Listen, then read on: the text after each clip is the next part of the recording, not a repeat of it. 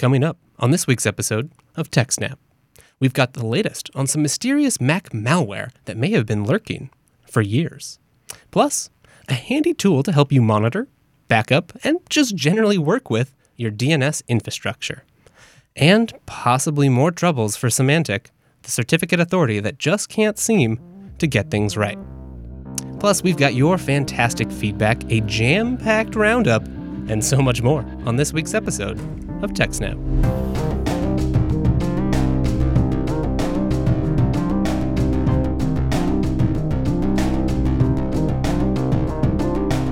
Welcome to TechSnap, Jupiter Broadcasting's weekly systems, network, and administration podcast. This is episode 329, streamed live on July 25th, 2017. This episode is brought to you by our three wonderful sponsors, DigitalOcean, Ting, and ix systems. My name is Wes, and joining me this week is the man with an ever-growing amount of storage. That's right, it's Dan. Welcome to the show, Dan. Hello. Wonderful to have you as ever. Thank you. How are you doing? Good. Excellent. I've had a good weekend, got lots of stuff done, and it's showtime. So that means you're in the mood for a packed episode of TechSnap. Mm-hmm. I'm super excited. I think we got a lot of great stuff, some really interesting feedback, maybe even a little bit of a deep dive in here. But up first, this first story, if I'll let you qualify, but it could be quite concerning. Yes, and the point is, if this is true, it is not very good. If this can happen, and someone starts getting very serious with it, a lot of things will go wrong. Mind you, the main targets have something in place to prevent this, I'm sure. But anyway, the title of the article is How I Tricked Symantec with a Fake Private Key. Now, this starts off with, lately some attention was drawn to a widespread problem with TLS certificates. Some people are accidentally publishing their private keys. Sometimes they're released as part of the application and in GitHub repositories or with file names on web servers. So basically, your private keys are getting published. Why is this a problem? Well, TLS certificates are often referred to also as SSL certificates. And if you're familiar with public key encryption, you have a private key that you decrypt with and a public key that you encrypt with. You give the public key away. Well, certificates are very similar to that in that you have a private key that you use to decrypt and sign stuff, and you have a public key that you put out there that everyone sees, and that's your certificate. And that public certificate or the public key actually gets signed by someone who a lot of people trust. That's the certificate authority. And so you put the signed certificate on your website, and that's what people use to talk to your website about. And then your private key you also put on the website, but you change the permissions so it can't be accidentally read by somebody else. Generally, your certificate key is chmod 600. Yeah, that would make sense. Yeah, so that's root only can read it, and your public key can be 644, and it doesn't matter who can read and write who can read your public key. So anyway, back to the story.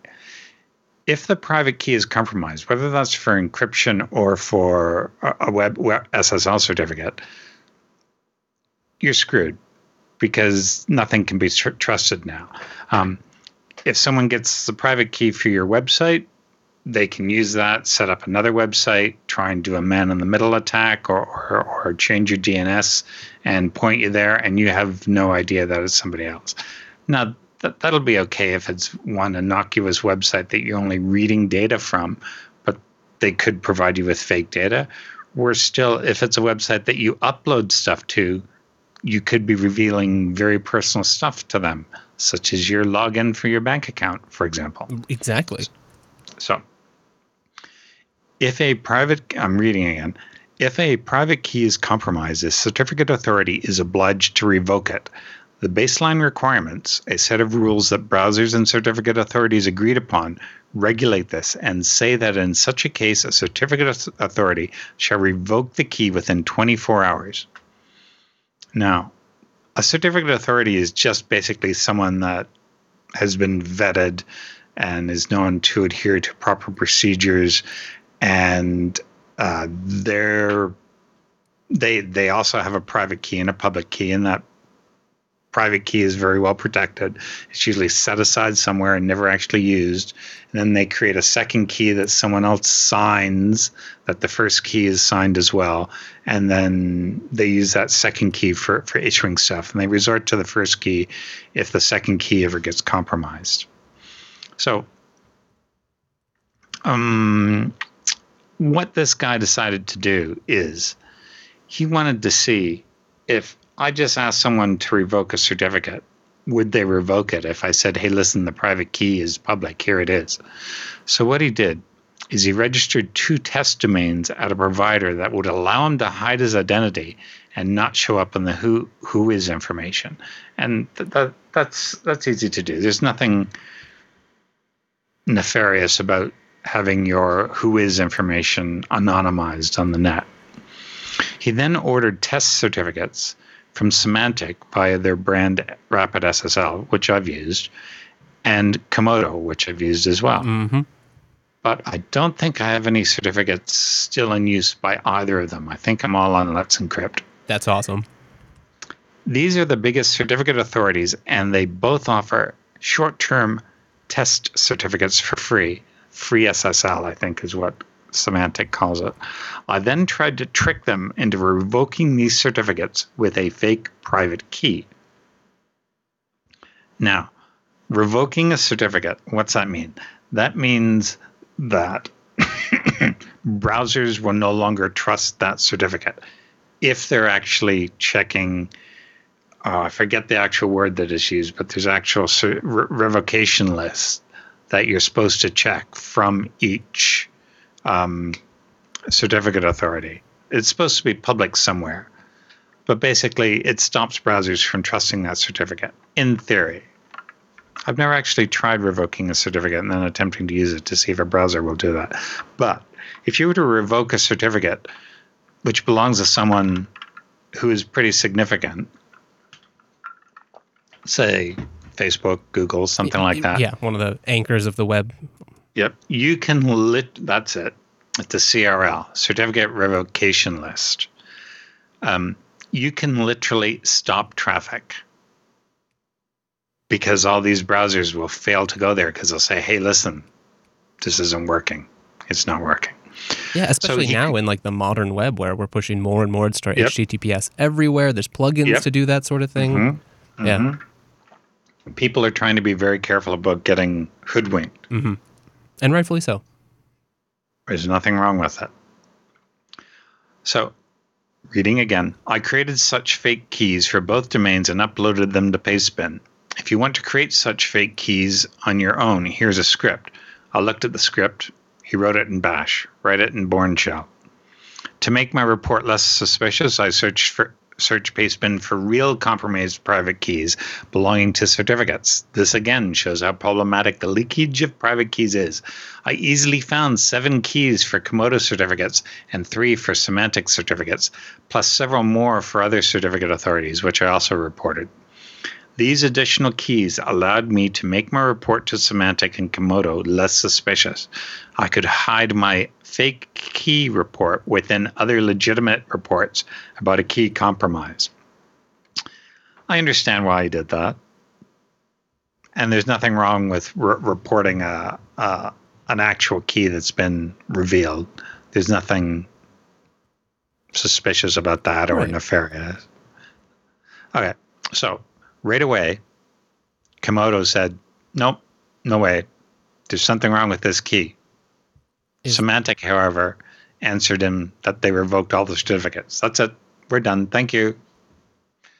What's odd about that, including the one with a fake private key? No harm was done here because the certificate was only issued for my own test domain. So nothing went wrong. But he could have also used fake private keys for other people's certificates, very likely Symantec would have revoked them as well, causing downtimes for those sites. I could have easily created a fake key belonging to Symantec's own certificate. I wonder what checks and balances I have in there for that. Mm-hmm. So the communication by Symantec with the domain owner, so he's going back to the test domain that he created, was far from ideal. I got a mail saying that they're unable to process my order. I got another email about a cancellation request. They didn't explain what really happened, and that the revocation happened due to a key uploaded on Pastebin. I then informed Symantec about the invalid key from my real identity, claiming that I just noted there's something wrong with it. At that point, they should have been aware that they revoked the certificate in error. Then I contacted support with my domain owner identity and asked why my certificate was revoked. Okay. He's not explained this very well. And I incorrectly said the first part was from his fake identity. Okay. So Symantec told him, the domain, the key, the certificate owner, I wanted to inform you that your FreeSL certificate was canceled, as during a log check, it was determined that the private key was compromised. So Symantec never told the domain owner that the certificate was revoked due to a key leaked on Pastebin. That's not true. They did tell him, determined that the private key was compromised, which means, yeah. So Symantec still insisted to the domain owner that the key was compromised, even after I'd already informed them that the key was faulty. So from his fake, one way or another, Symantec didn't get this right. They shouldn't have canceled the key based on the fact that the key presented them was not the actual private key. And there are ways to verify that a key fits the certificate that you have. Right, yeah. His report, though, said that he checked several different sources on the net, and several of them were wrong for determining whether or not the key actually matched the cert. There are some things that you can do that just said, yeah, that checks. But there's actually a documented security vulnerability in OpenSSL where there's a function called x509 check private key that can be used to check the consistency of a private key with a public key. But it's not actually right. It just checks one part of it. It doesn't actually verify that it's the correct key. Now, later on, he goes in through some procedures that you can actually do to verify that it is a proper private key. But the best way to do it, and this is what you would do with key encryption as well, is you would sign a message with the private key and then verify it with the public key, because that's another feature of private key, public key verification, is not only can you encrypt with the public key and then decrypt it with the private key, you can sign a message with the private key, and the public key can be used to verify that you signed that message. So basically, that's the proper way to verify that this key matches that certificate. And Symantec should have done something like that, but they didn't. His summary. Symantec did a major blunder by revoking the certificate based on completely forged evidence. There's hardly any excuse for this, and it indicates that they operate a certificate authority without a proper understanding of the cryptographic background. Yeah, I'd agree with that, if this is true. I've no reason to believe it isn't, but I wonder if someone else has tried it. And I wonder if Symantec has fixed this. Because this is not that old. This is only from Thursday last week. But the guy could have fixed it by now. Sorry, Symantec could have fixed it by now. Someone mentioned that one of them had updated one of their instruction pages. Comodo had updated the instruction on how do I verify that a private key matches a certificate OpenSSL certificate. So that they had changed that. But yeah. And then there's stuff in the comments. Some people arguing, oh, no, you did this wrong. You should have done it this way, and the feedback should be like this. But yeah, in any case, it's interesting and at least a little distressing. And I know, like, back in March and recently, like, Symantec's gotten some flack, especially from people like Google, over misusing certificates or not handling things correctly. Yes. And the whole part of this, like, system is, like, they are, you know, parts of the roots of trust here. They're a very important part there. Without it, the whole system kind of sort of breaks down. In the comments, the question, does the private key match, is the wrong question. And then it goes on and on and on and says there actually is a way, there is such a method for the TLS ecosystem as part of the ACME protocol. However, I think currently only Let's Encrypt supports it. Now, we've mentioned Let's Encrypt before. Let's Encrypt is aimed at people like you and me. It's aimed at people who just have their own little website and they're using it for stuff. It's not aimed at banks, financial institutions, the likes of Facebook and stuff like that. Those are slightly different type of domains in the manner in which they're validated. But I would imagine that other domains have a high, I would hope, that other domains have a much tighter validation on them before they go and revoke a certificate like this. There's a group that actually, that's all they do, is secure domains. And I wonder if they have a similar thing for certificates as well. I think if you look at who Google.com is registered for, you'll see it's a company, I think, in Utah or one of the northern central states. And that's all that this company does. I remember encountering this company years ago, and that's what they specialize in, is securing domains for different organizations. It may not be Google. It may be one of the other big domains. Does Mark Monitor sound similar? That's the one. Yep. That's the one. Yep. Interesting. That's them. Now, I wonder if they also look at certificates. I know that they look after domains. I don't know if they look after certificates as well. But I would be surprised if big companies are not using something like that. Yeah. This is definitely something you need to be aware of, and is very important, especially for any size company and dominant online giants. Like, if that was to happen to me, some people would be inconvenienced. But if it was my business and I was making an income off it, and all of a sudden I lost a half day's worth of sales because I had to get a new cert, that might be a lot of money. Yeah, that could be terrible. I mean, that could have a real negative impact on your business. Huge. Anyway. Yikes. Symantec, I hope you fix this. Yeah, we all do, for the sake of the internet. And, yes. Viewers, if you care about the sake of the internet, head on over to our first sponsor this evening. That's our friends over at DigitalOcean.com, making cloud computing, development, system administration easier for all of us. You can get started by going to DigitalOcean.com using our promo code SNAPOcean, one word, lowercase, SNAPOcean, super easy, and you will be rewarded with a $10 credit. Prices start at just $5 a month at DigitalOcean, and for that, you can spin up a VPS in like 55 seconds. They've got all kinds of operating systems, some of our favorites, things like FreeBSD, Ubuntu, CentOS, Container Linux. They've pretty much got everything, and they do great upstream work with these projects, making sure they get the latest releases. Everything works the first time. You're not going to have any problems. You spin it up. It works just like you would in a virtual machine on your desktop, whether you installed it yourself, on the bare metal. It's all great. And that part of that reason is because DigitalOcean uses real KVM virtualization. That's right.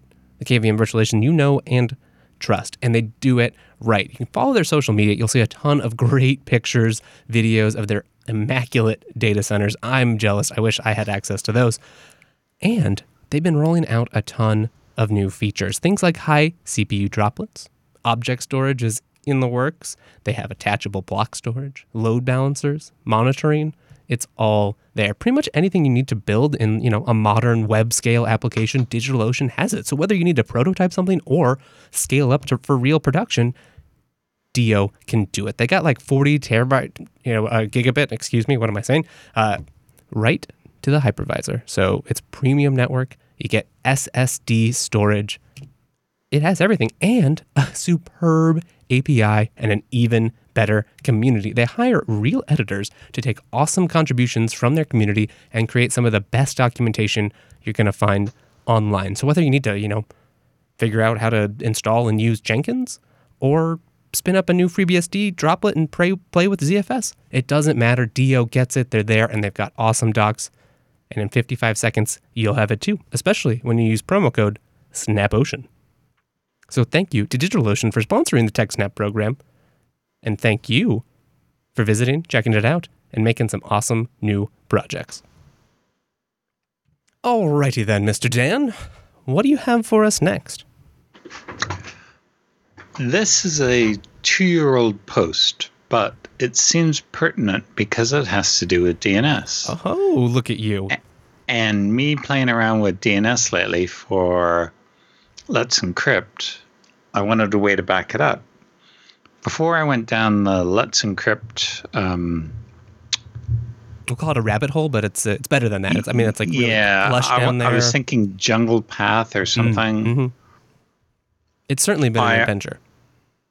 The way I updated my DNS is I went into my repo, my working directory. I made my changes. I published to Subversion, and then I updated my web servers from that. Nope, I didn't use a master. Nope, I didn't use slaves. I wanted the files to be on disk and my DNS servers to be updated that way. Doesn't suit everyone, but it suited me. Mm-hmm. So after going to dynamic DNS, because that's how I was validating with Let's Encrypt via DNS 01 challenges, everything is dynamic, so I have no backups. Right. It all just lives there in the live server, and that's the record.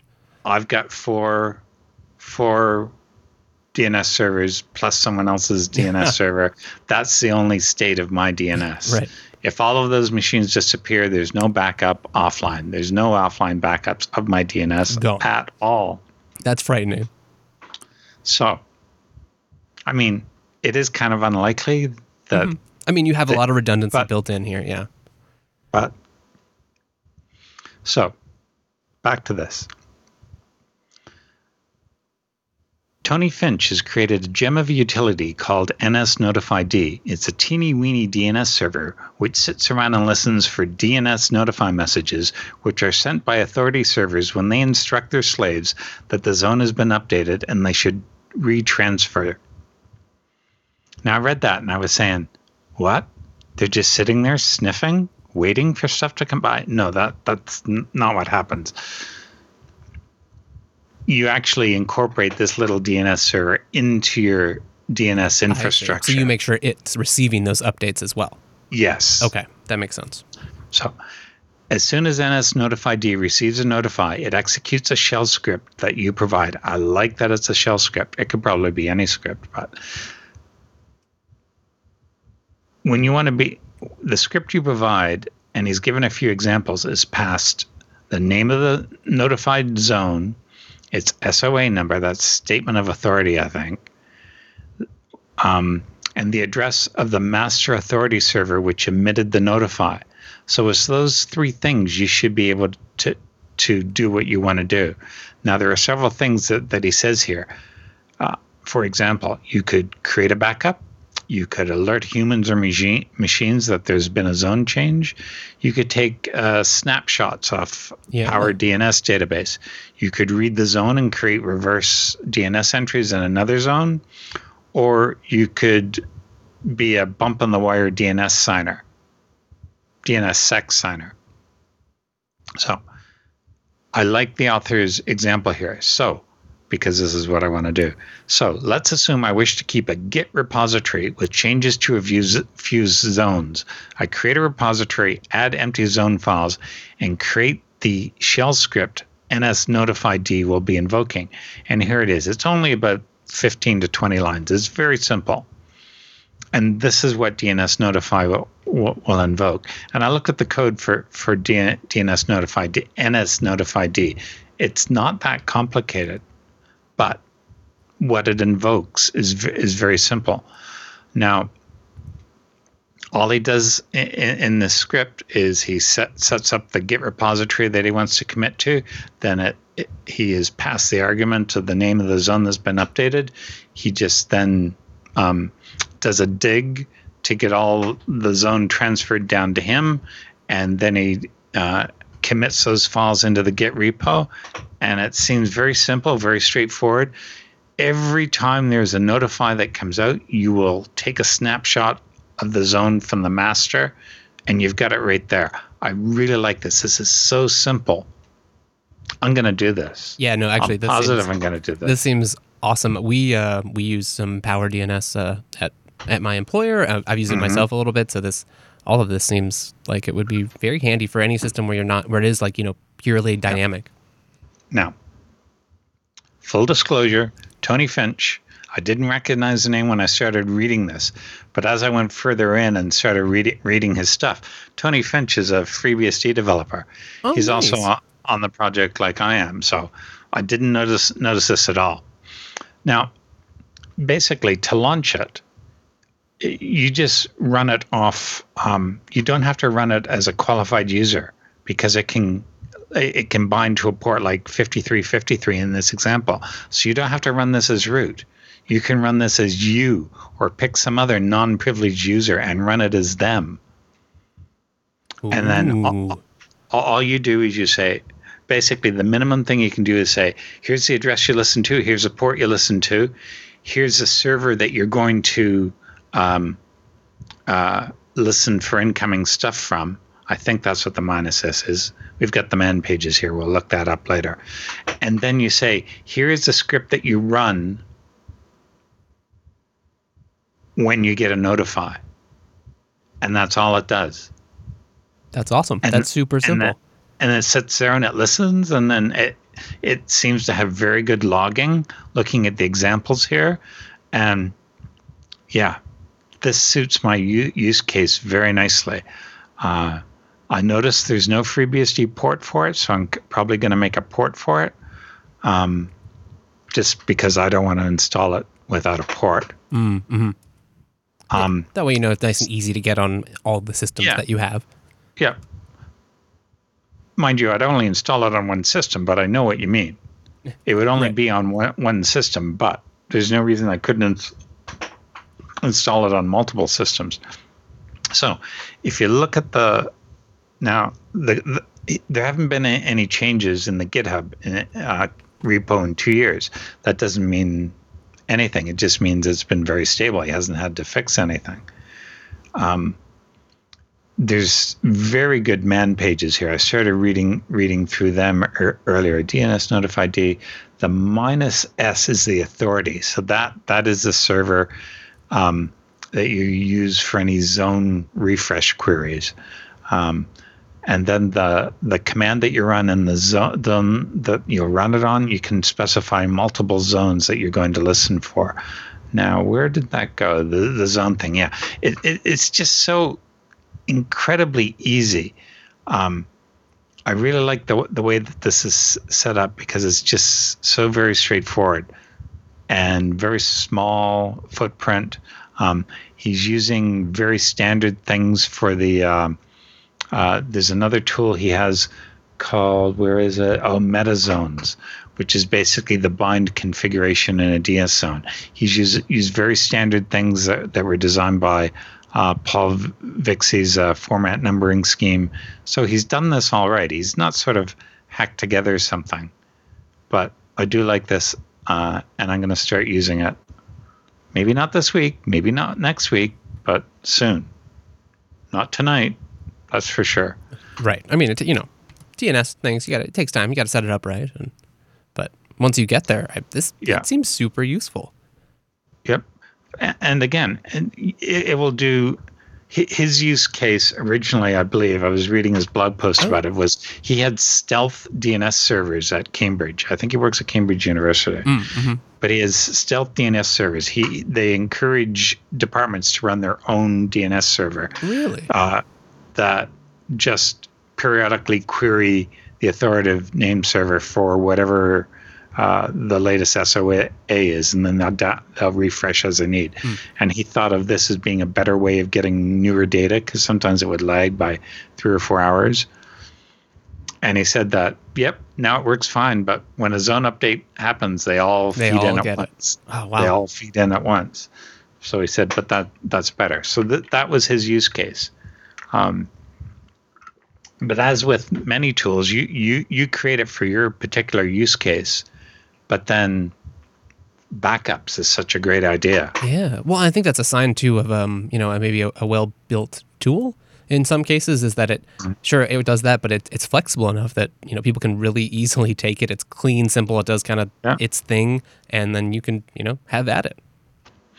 There are a lot of options on some of this code, and I'm surprised given that it's such a small little package. I'm impressed. Yeah, me too. Awesome. Well, excellent find. I'm sure our viewers will be excited to try it out. I can't take credit for this. Someone else reported this in. It may have been you. No, it wasn't you. I can find out. I'll look it up. All right. In any case, hopefully that helps the wonderful audience. And, if you take DNS real seriously, this is the sort of tool that you're interested in, which, obviously we think maybe you should. You probably take the hardware you run seriously as well. And if that's the case, there's really only one place to go buy your next server, NAS, or, appliance of any sort for your next open source solution. That's our friends over at ixsystems.com. The one, the only ix systems. They're like nobody else because nobody else has been doing what they've been doing for so long. They've been here, through booms, through busts, through, Web 1.0, Web 2.0, it doesn't matter. IX has seen it all. They know what they're doing. So go to ixsystems.com/techsnap. There, you will find the definitive guide to buying hardware for open source software. And really, it's any software, but they specialize in open source because they know it, they use it themselves, they participate in the communities, and that's part of what makes them different. Another thing that makes them different is their incredible relationships with some of their upstream providers, especially people like Intel with their incredible Intel processors right there. They know how to get the latest and greatest. They have a wonderful working relationship, and they've used them all before. So whether you need some niche feature, you want to very much make sure that the motherboard you get, the CPU that's there, that it all works, then the features you need are enabled, the performance is right, that it'll fit all the expansion cards or slots that you may require. IX has done it. They're experts at it. They know what they're doing. Maybe you're just looking for, some more storage for your small business, your home office. They've got you covered there too. Storage is one of their specialties. They're a regular contributor to the OpenZFS project, and they make the super popular FreeNAS project and one of our favorites, the FreeNAS Mini. You've probably heard about it. If not, you are missing out. This is like the simplest, best, most robust way to solve your storage problems. Really once and for all. You pick it up, you can buy it on Amazon Prime, you can configure it there at IX if you want to, or just call them up. You're gonna regret it if you don't. Just give them a call. You'll find super friendly, super helpful, and super knowledgeable sales engineers ready and waiting for you to give them a chat, describe your problem, and let them help you work towards together, the right solution. They've got that kind of expertise. So you don't really need to know all about SAS or if that card is going to fit in that motherboard or this case. You don't have to risk trying to buy a bunch of hardware that you're not quite sure about just to see that it doesn't meet your performance requirements. No, let IX handle that. They are willing to work with you when you have the expertise, and when you don't, they're right there to help and support. Maybe a FreeNAS, even though it's beautiful, maybe it's not enough. You can also upgrade. They got things like the TrueNAS. They've got things like the True Rack. You can see by looking at their partners, people like Sony, Disney, Evernote, Symantec, VMware. Huge names with petabytes of storage. So you know that they really are serious. They're some of the leading people in this community. ixsystems.com/techsnap. You will not regret it. Go get a beautiful server today. And thank you to IX for sponsoring the TechSnap program. Mr. Dan. Hello. I know you're a Mac guy, right? I am. Yeah. Haven't always been. Yeah. Oh, is that right? I think my first I'm sure that my first PC ran Windows. Mm-hmm. And I'm sure that I had, I remember having Windows XP. I still have a Windows XP box here. I remember using Windows on a laptop. Huh. And I remember using FreeBSD on a laptop. Nice. Yep. And then when this one laptop died, I said, I'm going to buy a Mac. No more. I'm going to buy a Mac. And then normally, I bet you'd be feeling pretty secure there. Not often a target of many popular viruses, but maybe today's story will change that for you. No. Pretty secure. You certainly look it. So this article comes out with the title of "New Details Emerge on FruitFly Highly Invasive Mac Malware." 6 months after it was discovered, the first Mac malware of the year is still causing a stir. The recently discovered FruitFly malware is a stealthy but highly invasive malware from Macs that went undetected for years. The controller of the malware has the ability to remotely take complete control of an infected computer, files, webcam, screen, keyboard, and mouse. But despite its recent discovery, little is known about the malware. Apple released security patches for FruitFly earlier this year, but variants of the malware have since emerged. The core of the malware is an obfuscated Perl script using antiquated code with indicators in the code that suggest the malware may go back almost half a decade or more, the security firm said. Nevertheless, the malware still works well on modern versions of macOS, including Yosemite. FruitFly connects and communicates with a command and control server where an attacker can remotely spy on and control an infected Mac. But what it does and why aren't widely known. So what this researcher did, instead of trying to reverse engineer the malware code, he basically created his own command and control server to interact directly with a sample of the malware in his lab. And he says, this is a common approach. Like we've got sandboxes at work. Yeah, right. Totally. People, malware lab people use this. That's all they do. I had to figure out how to create a command and control server that would speak the language of the malware. That let him fully deconstruct what the malware did by simply asking the malware the right questions and giving him an unprecedented view into his capabilities. He found that he could take complete control of an infected Mac, including its keyboard and mouse, take screenshots of the display, remotely switch on the webcam, and modify files. Now, if I remember correctly, it can take screenshots in different resolutions, so that presumably to decrease bandwidth used when the screenshot is sent out. So, he explained that he could take screenshots of the display of varying quality, a useful feature for low bandwidth connections or trying to evade network detection. He noticed that the malware is communicating out to primary servers that were offline, but some of the backup servers were available. Armed with his Python-based command and control scripts, he registered some domains and fired up his servers. And that's when his screen began to fill up with victims' computers connecting to his servers, one after the other. Now, it doesn't really give any indication of how many people this was. And the guy is giving a speech this week and next week in Vegas, so this article is timely. When the malware connects it, you get the IP address, name of the user, and the computer name, which is typically the full name of the user. I just logged the connections and parsed the computer names, then closed the connection. The early analysis was that as many as 90% of the victims were in the U.S. with no obvious connection between the users. It was just a general smattering of users. So one of the other things I read here is that basically he doesn't think it's state-sponsored because it seems so, based on the target victims, he's saying it doesn't sound like state-sponsored malware because it was just people. It wasn't companies or anything like that. And it's just a goal to spy on people for perverse reasons. And whoever's using these command and control things, I don't know. He is working with law enforcement on the matter, but they were, another article said that they're unable to confirm that the FBI was looking at this because they didn't get back to him.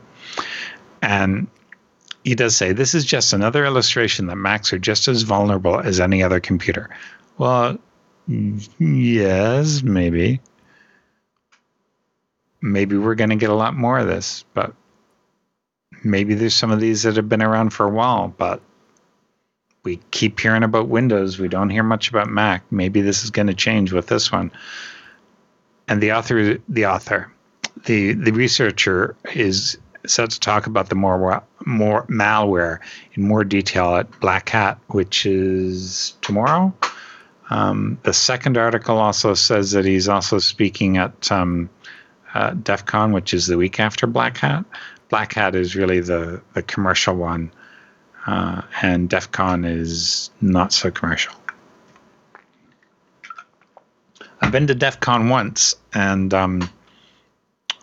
it was interesting, but I don't have a desire to go back. It was very crowded. Oh yeah, that's what it seems to look like. Yeah, you know, it's interesting. I don't think most people, and maybe there is this perception in less technical Mac users, but at least the people I know that use it would not say that they don't really get, like, you know, you should still obviously be careful. You may not need to run the same kind of antivirus software that, a Windows user may, but so it may, I guess it's a good reminder that yes, you are vulnerable, but it seems like a lot of people should already know that.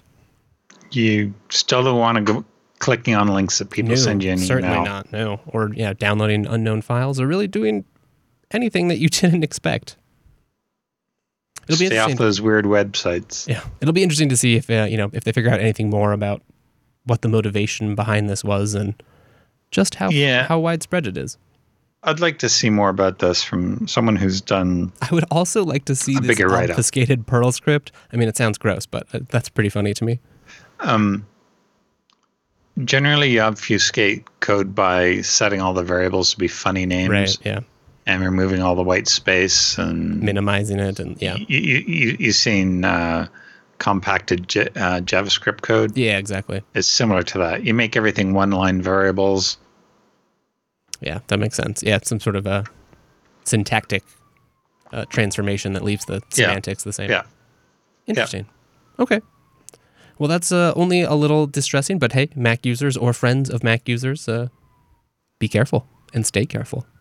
Be careful out there. Yeah, exactly. All right, well, maybe you're a Mac user, and then if so, you might just have one of those iOS devices that everyone's talking about, including here on our program from time to time. If that's true, you should check out techsnap.ting.com. That's right, our final sponsor this evening is our friends over at Ting, a smarter way to do mobile. And we really mean that. Ting is different. They've been different, and they have different values. So, they're a reseller. They have both CDMA and GSM services, and they have a different model. You don't have to prepay. You don't have to sign any sort of crazy 2-year contract or promise that you'll never use more than this data or get charged overages, have to worry about an early termination fee if you aren't happy with your service. No, none of that over at Ting. Ting is pay for what you use. I know that sounds too crazy, too simple to make sense, right? We need contracts. We need overly complicated pricing structures that give you more than you need and force you to pay an amount that makes it difficult to understand if you're really actually getting that value. I know that's what we're used to, but there is salvation. That's right. TechSnap.ting.com. That'll get you a $25 credit, which will probably last more than your first month. Yeah, that's right. Go check out the rates page over at Ting, and they make it super simple. Their website is super simple. Their app is super simple. Their app is also, they kind of pioneered great telco apps because you can do just about anything you might need to do. Activate, deactivate, change things. It's super great. You don't have to call anyone. You don't have to jump through a bunch of hoops or wait on hold or any of that. If you do call, you will find a friendly human waiting for you. They've got incredible customer service across the board because that's one of their main tenets. They don't have to worry about trying to expand the network or place super cookies on you or worry about trying to become the next big media giant. No, that's not what they're doing. They're here to be an awesome carrier, and that is what they do. Prices start at just $6 a month. Yeah, $6 per line. Easy peasy, super cheap. I mean, I challenge you to find a cheaper per line cost anywhere. And then it's just pay for what you use. So don't use any minutes. You don't pay any money. Don't use any text messages. You don't pay any money. It's that simple. Sure, maybe you use a couple under 300, $3. Seems pretty reasonable. Then it's your data. Boom, just check how much you use, 500 gigs, boom. Okay, that's how much you pay. Use a bunch of it, it's just $10 per gigabyte, which is, you know, competitive in the industry. So that's where it makes it really simple. Because when you're around Wi-Fi, you're in the office, you're at home, you don't have to pay. I mean, that's that simple, right? You just use Wi-Fi. You don't have to worry about your cell phone plan. When you need to use it, use it. There's no overages. There's no early, you know, there's no, they're not going to penalize you. They're not going to throttle you. If you want to tether, you can tether. That's included, which makes it super simple, right? You don't have to feel bad. You don't have to try to sneak around. You don't have to be constantly checking, how am I on my cap? No. You just use it if you need it, and you'll pay for it. And because, you know, normally there's, you know, I go travel or something. You might use more. That month will be more expensive, but it averages out. And when it's just $6 a line, that's the base rate. If you don't use it at all, you've been on Wi-Fi the whole month, your bill is going to be $6. I mean, sure, there's some tax and stuff. They can't do anything about that. But even then, it's amazing. So it's a different way. It's a game changer. Go test it out. Go try it out. For $6, what could you lose? TechSnap.ting.com. And thank you very much to Ting for sponsoring the TechSnap program.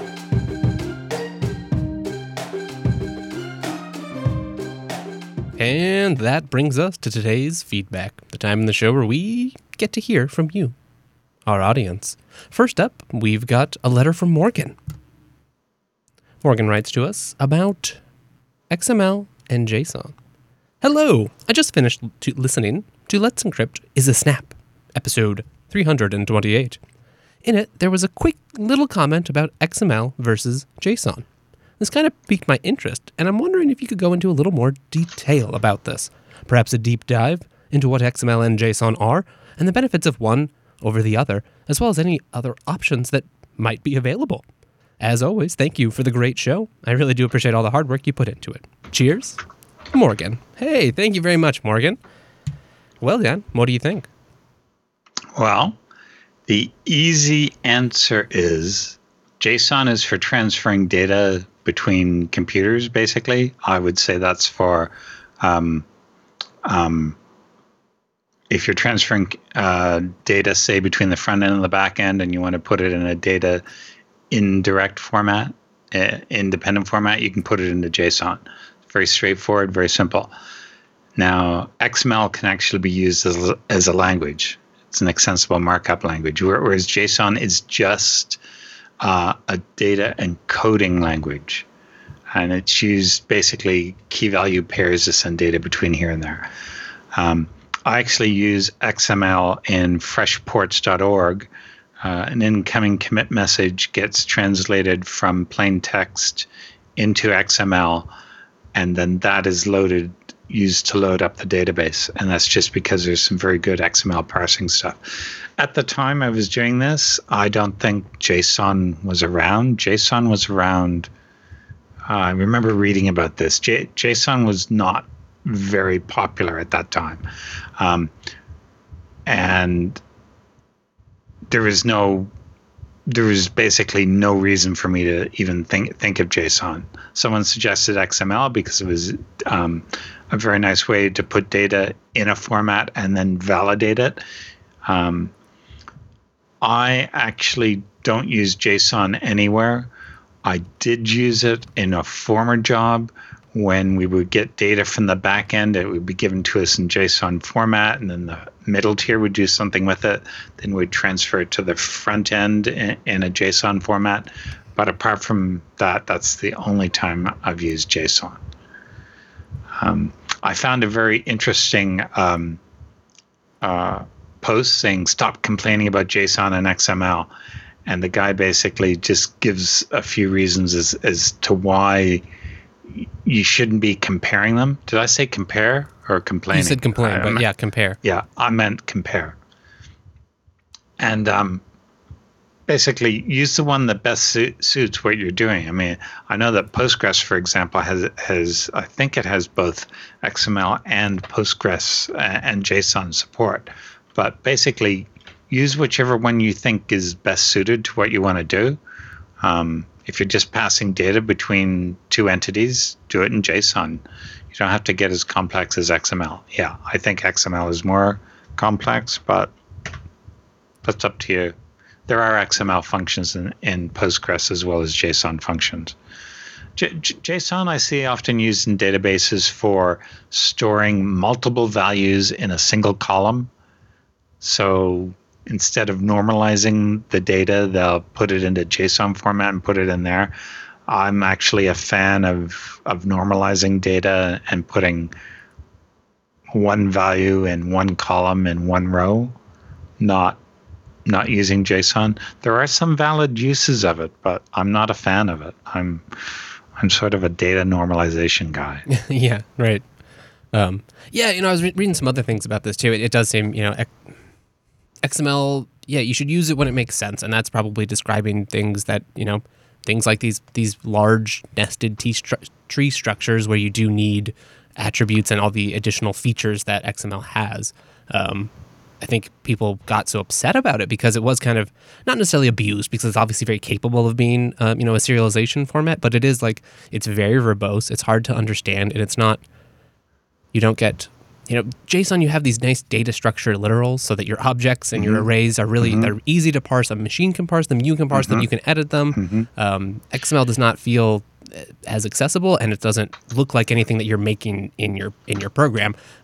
But if you are making something like, you know, a document, XHTML web page, things like that, then it does start to make more sense. There's a DTD, a document type definition, which you can use to validate a given XML document. So you make sure you can verify that, yes, the data you have meets this DTD. It's like a validation thing.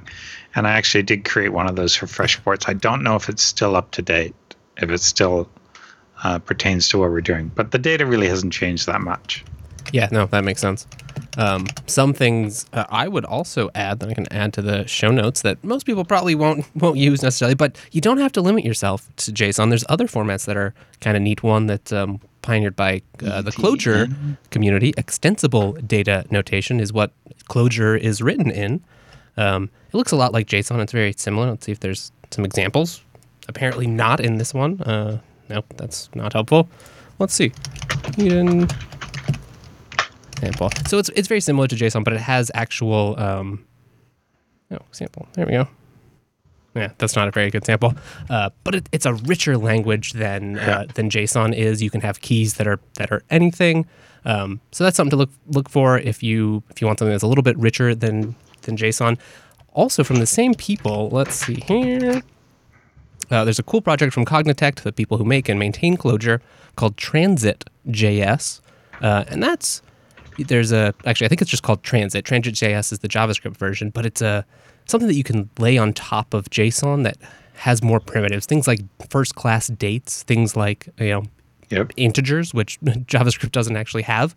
And it can actually be serialized and deserialized in many places faster than JSON can. That's what I remember JSON being used for. You basically have a data object in a programming structure, and you want to serialize it to save it to a file. JSON is what it was, what that was used for. I think, in my opinion, using JSON or XML for configuration files is evil. Do not do it. Do you have a preferred configuration language? Plain text, key value pairs. Like just with a space? Value equals such and such. So like something like an rc.conf file. Yeah. Like an ini file or an rc.conf file. Yeah. Just plain text. I'll say also like a systemd unit file. But I've never seen one of those. Well, then you may like it. I don't know. It's very similar to that. Okay, well, hopefully that gets people started. I'm sure we'll get some more feedback about this, but it's a good question, and you know, working with them, seeing some of their applications, I think there's a lot of reasons people have come to find JSON much more palatable for the things that it's good for. And then XML is obviously still used in places that it's needed. And I'm sure that there are people that in both camps that think the other camp is horrible and you shouldn't touch it. Yes, exactly. So it is with software. So it is with the world. Okay. Yes. Well, then, thank you very much for the very interesting question and discussion topic there, Morgan. We are going to move on to the next letter from Eugene. Thanks for Dan's recommendations. Hey, Wes and Dan. Thanks a lot for the podcast. It's great to hear you every week. Hey, it's great to be with you. Thank you for joining us. I also like Dan's recommendations. Lee Valley's divider boxes and the Duluth fire hose pants. Please share more such stuff. Thanks. Oh, man, this is awesome feedback and kind of hilarious. I'm just going to turn this right over to you because you're the superstar. I'd completely forgotten that I recommended the pants. But the divider boxes, yeah. In this box, I have all my hard drive screws. So hard drive screws for cages, hard drive screws for, PC cases, stuff like that, all different sizes and types. And no, that's the wrong box. It's one of these boxes here. It's this one here. And it's very, very useful. Basically, all your screws are in one place. You throw a screw in the wrong pile, and you can instantly tell it's in the wrong pile. Nice. And then I grab a what's a pincer thing? It reaches in and grabs like forceps, tweezers. Yeah. Mm-hmm. I reach in with tweezers and throw it into the right box. But yeah, I bought 5 this size for $9.50, and I think you can buy double width ones, 3 for $9.50. But they're really good, and I want to know Morgan was the previous one. I want to know what Eugene is using these for. And then for the fire hose pants, yeah, Duluth Trading online. They have some stores, but they make these really good pants. They have these great side pockets. Zoom in on the side pocket because they have these pockets where you can put one of the big side pockets you can put your cell phone in, and then another one you can put, I put my reading glasses in, you can put your wallet in another one, and they have this big wide pocket in behind it. So there's 2 layers of pockets. Oh, wow. And one cargo pocket. So yeah, they're cargo pants. And I know some people don't like cargo pants, but I'm not going to move away from cargo pants at the moment. So go on. They make a long pants version and they make a short pants version. Nice. I see here they say they're tougher than an angry beaver. Would you find that to be true? Have you tested it? Yes. They're tougher than any angry beaver I've ever met. Excellent. Hey, wow. Well, that is a ringing endorsement. Awesome. Well, it's good to know. It's kind of fun to share those, weird little tips, tricks, and nice products that you happen to come across. So I'm glad the audience appreciates it as well. Cool. Anything else that you'd like to add for our audience? I'm probably going to buy more of those divider boxes next time I'm up there. Awesome. Lee Valley Tools, they're in Ottawa, but they do, they seem to have a U.S. website. Okay. Perfect then. So that makes it easy then. Awesome. Well, thank you very much, Mr. Dan, for your wonderful suggestions. Keep them coming. And same to you, audience. Thank you very much for the feedback. It makes this show a lot better. It's a lot of fun to read, interact with, ask questions, and hey, it makes us think. So that's always good, too. So keep that coming. JupiterBroadcasting.com/contact. That's where you can go to contribute feedback of your own. That's it for the feedback. Stay tuned. We'll be right back with the roundup.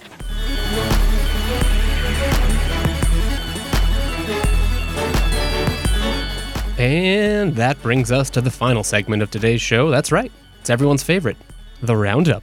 First up, you got the story of a vulnerability discovered in Windows security protocols. Hey, maybe that's not a surprise, but what's this all about, Dan?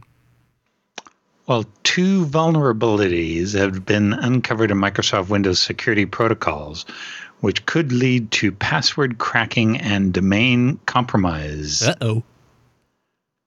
These issues are particularly significant as they can lead as they can potentially allow an attacker to create new domain administrator accounts. That's a bad thing. Yeah, that's a real bad thing. Even when best practice controls such as LDAP server signing and RDP restricted admin mode are enabled. So basically one relates to an unprotected LDAP from an NTLM relay, and the other one relates to... was fixed. Yeah, that was fixed. And the NTLM was one each time. Yeah. DP restricted admin mode allows users to connect to a remote machine without volunteering their password to the remote machine that might be compromised. As a result, every attack performed with NTLM, such as credential relaying and password cracking, could be carried out against RDP restricted admin. Yeah. So that's the second issue. Yeah. Some of the things I found for this made it seem like it's kind of been a known problem with NTLM for a long time, but has never been fixed, possibly due to the amount of work and changes and refactoring that would have to happen for it. And I think even there's a lot of like ISP modems and routers and stuff block that port partially because there's a lot of known issues with it. So they block it on incoming. Yeah. I think they just generally don't allow it to pass through the router. Yeah. Yeah, I like their line here. According to Preempt, using NTLM at all is very risky, but if companies must use the protocol on their network, they should make LDAP authentication over SSL/TLS more secure. Yeah, and of course, hey, install these patches. Thankfully, I'm glad I don't have to administer a Windows network, but they are so common, and especially at large enterprises, you're going to have these kinds of large networks, and becoming a domain administrator there, that is a serious breach. No. Yeah, exactly. No thanks. Yikes. Okay, well, in the same vein, maybe you think that you have been patched, but and that's probably a good thing. Not according to the next piece here. No, the next piece is rather interesting, and please do not pay any attention to the article I'm going to read you. Just be aware that anyone can publish stuff on the internet. Now, this guy says, with Patch Tuesday imminent, make sure you have automatic update turned off. You have to patch sooner or later, but there's no reason to directly expose your machine to malformed missives from Microsoft. This is just horrible advice. Yes, sometimes patches have done bad things, but more often than not patching will expose you to even worse things. The guy says, you will need to patch eventually, but you don't need to march to Microsoft tune. Many, dare I say most, advanced Windows users don't let Microsoft's poorly tested patches under the machine until the initial screams of pain have subsided. This is hardly analytical writing. Right. If you're a savvy Windows user smart enough to be reading this ... Anyway, that's no. There is another guy. This came from Matthew Garrett. Sorry, that's not the author. Matthew Garrett pointed this post out, and he said, "You are everything wrong with society," and I agree. It's an absolutely horrible suggestion. Other people said the post is also misogynistic and ageist because, it says, to be sure, your sainted Aunt Martha, the one who's afraid to use Windows for anything but Mahjong, should stay on automatic updates. Yeah. But all of you else, you're smart enough. You can handle this. No, I'm sorry. This is absolutely terrible. It's by Woody on Windows, and it's in Computer World. And I'm sad to say I used to buy this magazine years ago. Yeah, it does just seem like, maybe if you're administering a giant network and it's caused serious breakage in the past, then you have to have a patch or a deferred patch schedule or something. But that is not anywhere near what this article is espousing. And the readership is so general here. I mean, it's just... It doesn't make sense. People who have had patch problems and have figured out that they can apply them later, they can already do that, right? If you're a competent system administrator and you have a valid reason, then maybe okay. There's no reason to try to sell that tactic. I just don't understand. So we'll move on. Yes. Director Evaluation Flight Test. Yes. This is a bunch of stuff from NASA, and it's little snippets of information regarding a failure. And what's interesting about this failure and the next failure is how obscure the failure was and the catastrophic potential that these failures had. So this particular failure happened when you were in an aircraft in a climbing right turn, pulling more than 3 Gs with some side slip above 10,000 feet. At no other time would this happen. If you vary any one of those four, it won't happen. Wow. All the ICs, integrated circuits, in an avionics box failed. No indication of why it failed. They tracked it down. Only under this set of conditions, a physically unsupported wire carrying a narrow 18 kV pulse moved close enough to the box's main 12-volt power supply, and the air rarefied enough that an arc over occurred. So basically, there is like a little spark between the two. And it only happened because it was, air above 10,000 feet. So it didn't leave any burn marks, and the rise time of the pulse was so fast that protection devices didn't have time to work. So this is why crazy. Aircraft cost so much. Yeah, right. Yeah, exactly. Ugh. Now, the next thing is amazing as well. It's avionics cooling. So basically, an avionics cooling system consisted of a simple fan and a plenum, which fed air into 3 flight control boxes. Each box had a metal mesh filter on its input. This system created an air conditioner. The fan was the compressor, the plenum was the condenser, and the filters acted as the evaporators. Wow. So this caused the 100% humidity air to condense on the backside of the filters, with waters running down the backside of the filters. And during a long ground hold, the water continued to condense until the bottoms of the boxes, which is the area under the motherboards, filled with water. So imagine there's a box that the avionics are placed in, and it's a self-contained box. And you just plug cables into the outside of the box, and the box is mounted somewhere securely. That's what you're thinking of. When the aircraft rotated on takeoff, the water that had been sitting in the back of the box and the bottom of the box sloshed to the back of the box. No. Ah. Shorted out everything in all 3 flight control boxes. That's great. And that's terrifying. A fatal accident was nearly avoided. Wow. This is why testing is so important. Yes. Holy shit. That is so, just the, if you imagine the giant tree of possibilities, getting just there. Yeah. That's the thing of complex systems, right? So much can go wrong. The two that we've read out were pointed out to me. I went through about half of them. There's 60 of them sitting here, and they're all very interesting. Awesome. This is great homework for the readers. Oh, yes. I'm going to have to, I will probably, maybe a glass of wine later, sit through and read these. That sounds perfect. I'm going to show it to a couple of aviation friends. Yeah, right. Exactly. Interesting. All right. Okay. Moving on.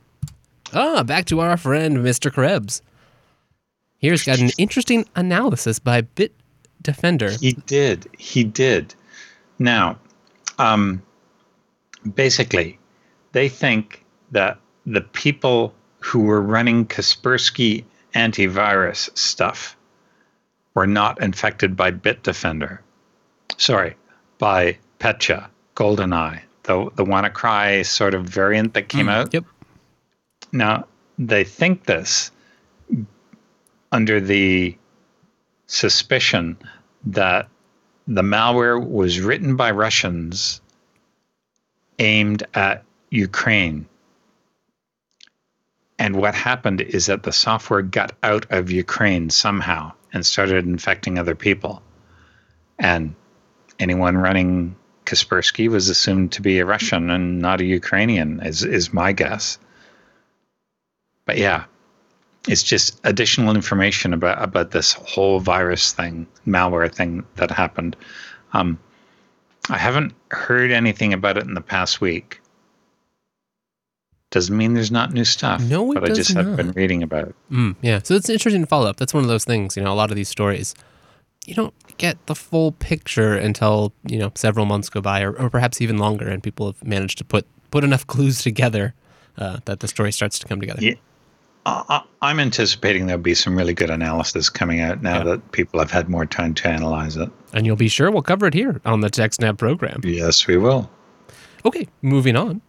Now this is a bit of good news. Adobe to pull plug on Flash, ending an era. This isn't... It's surprising it's lasted so long. It's lasted so long. Adobe has announced that they'll retire it at the end of 2020. So that's 3.5 years, 2.5 years, 2.5 years. Yes. No, it's 3 years to the middle of 2020. So it's 3.5 years. So after 2020, Adobe will stop releasing updates for Flash, and web browsers no longer support it. The companies are encouraging developers to migrate their software into modern programming standards. I really hope it means that we'll stop seeing Flash websites. Flash's popularity began to wane after Apple's decision not to support it on the iPhone. And if I recall correctly, that decision was based on battery life, I think. We covered this. Yeah, you know, I definitely believe that. And it seems like there could have been a lot of plausible reasons. Battery life, you know, also it's a very tightly controlled... Yeah, it's a tightly controlled ecosystem. And, you know, when you wrote the web browser and the app platform, but Flash is a big, glaring binary hole there.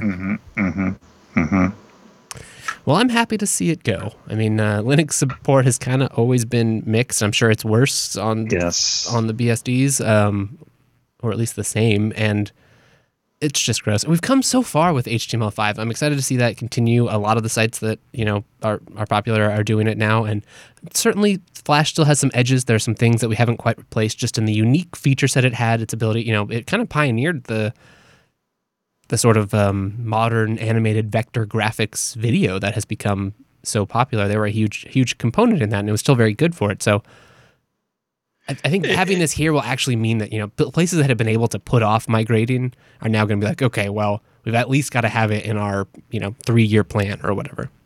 And we have to keep updating it all the time. Yes. And installing a new one.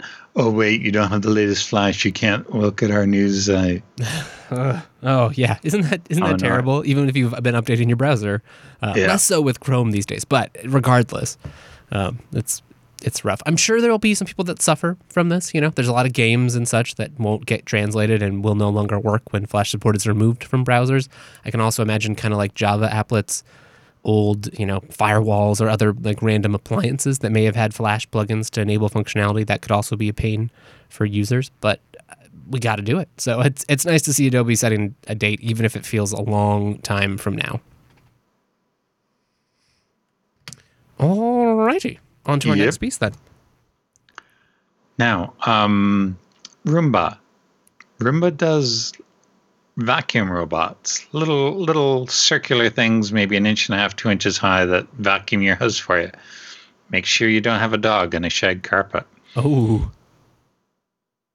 There have been cases of where the dog's pooped on the carpet, and then the Roomba has pushed the poop all around the carpet. Oh, that's no good. And it's gotten caught up in the... Yeah, right. So, but... That's not the worst thing about this. The worst thing may be that Roomba wants to sell maps of your house. Oh, that makes so much sense, unfortunately. What if a company like Amazon, for example, wanted to improve its Echo smart speaker? The Roomba's mapping information could certainly help out. Spatial mapping could improve audio performance by taking advantage of the room's acoustic. Do you have a large room that's practically empty? Targeted furniture ads might be quite effective. The laser and camera sensors would paint a nice portrait for lighting needs that would factor into smart lights that adjust in real time. Smart AC units can control better airflow, and additional sensors added in the future would gather even more data from this live live-in double agent. So, I don't know. No, don't be selling this stuff. The reason that the Roomba maps out the room is so that it stops bumping into stuff. That's the real reason. Well, that's the alleged reason. And then that map is there, and people are worried that this map might get sold. I don't know how sensitive that information is, because house plans are generally public information, are they not? Building plans and stuff like that? I believe so, or at least can be accessed usually. Obviously, that doesn't necessarily tell you about arrangements of furniture and such things. And stuff, How much personal information is here is probably something that everyone has to decide for themselves. But it is, it just does show you that is so much the trend, and that information has really information about consumers in particular has become such a commodity that even if that was never the original intent, it makes a lot of sense that this is something they would think about potentially monetizing.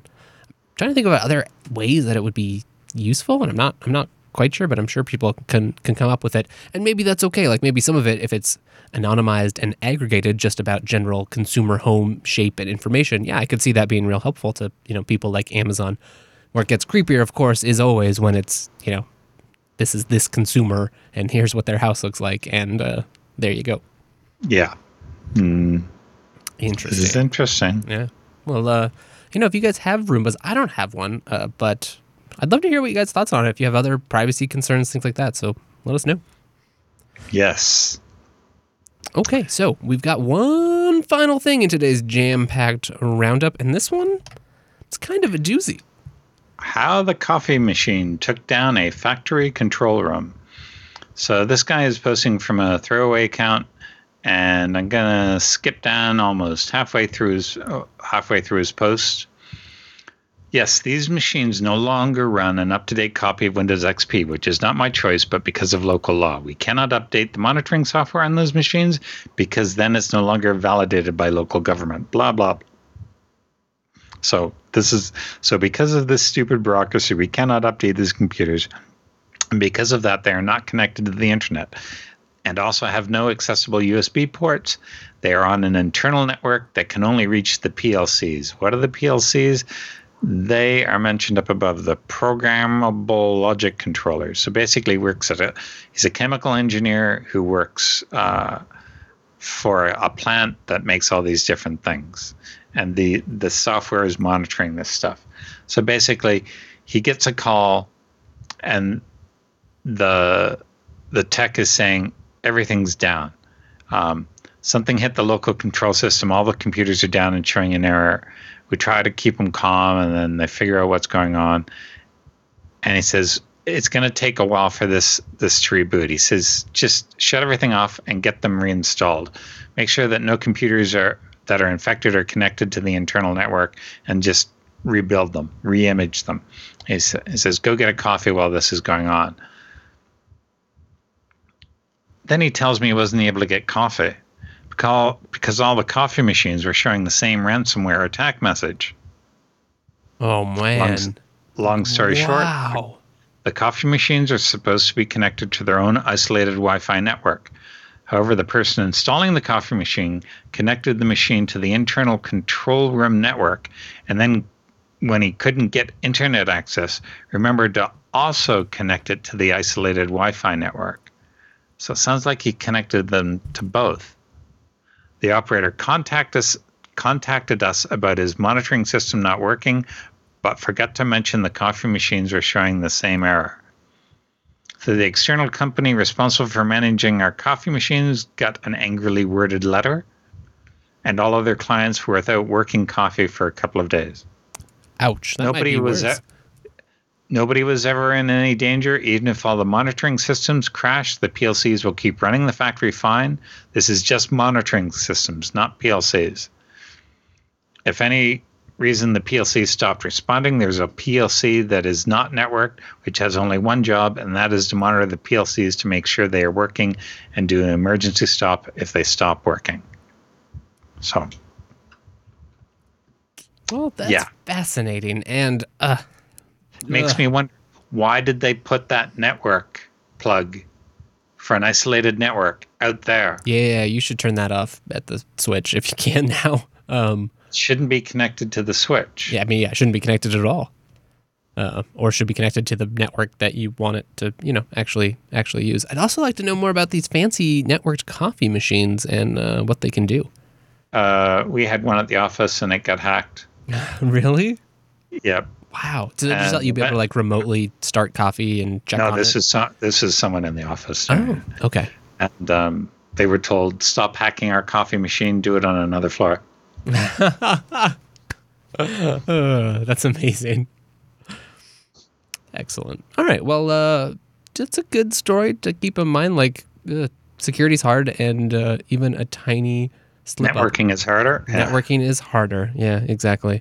Yikes. All right. Well, I think that's a wonderful note to end on. What about you? Yeah, I was glad I wasn't there. Exactly. I'm glad I have coffee too. So that's, you know, we're taken care of, thankfully. Awesome. Okay. Well, that does it for today's episode of TechSnap. It's been episode 329. If you'd like more of this here program, head on over to jupiterbroadcasting.com. There you'll find our archive, the previous instantiation of the show, and a ton of other great content. There's all kinds of stuff happening to JB these days, so check out the latest user error. That'll be a lot of fun. Or if you haven't yet, checked out the Linux Action News. Real easy, short, quick, well edited. I think you'll find it pretty much exactly what you need to stay up to date on the latest in the Linux news world. And of course, check out my other show, Linux Unplugged. I think there's also a great BSD show. Anyway, it's an awesome network. Go check that out. Plus, you can find our contact page, jupiterbroadcasting.com/contact. There's a calendar, so you can be here live, or just join the IRC room, watch the live feed. It's a ton of fun. If you miss us before we're back for next week, you can find him at @techsnap_Dan, and I'm at Wes Payne. Thank you very much for joining us, and we'll see you next week. Goodbye. Gabe wants me to sing him a song. I'll sing him a song he's never heard of before. I is the by that builds the boat, and I is the by that sails her. I is the by that catches the fish and takes her home to lies her. That was beautiful. I think that's the perfect way to end the show. See ya.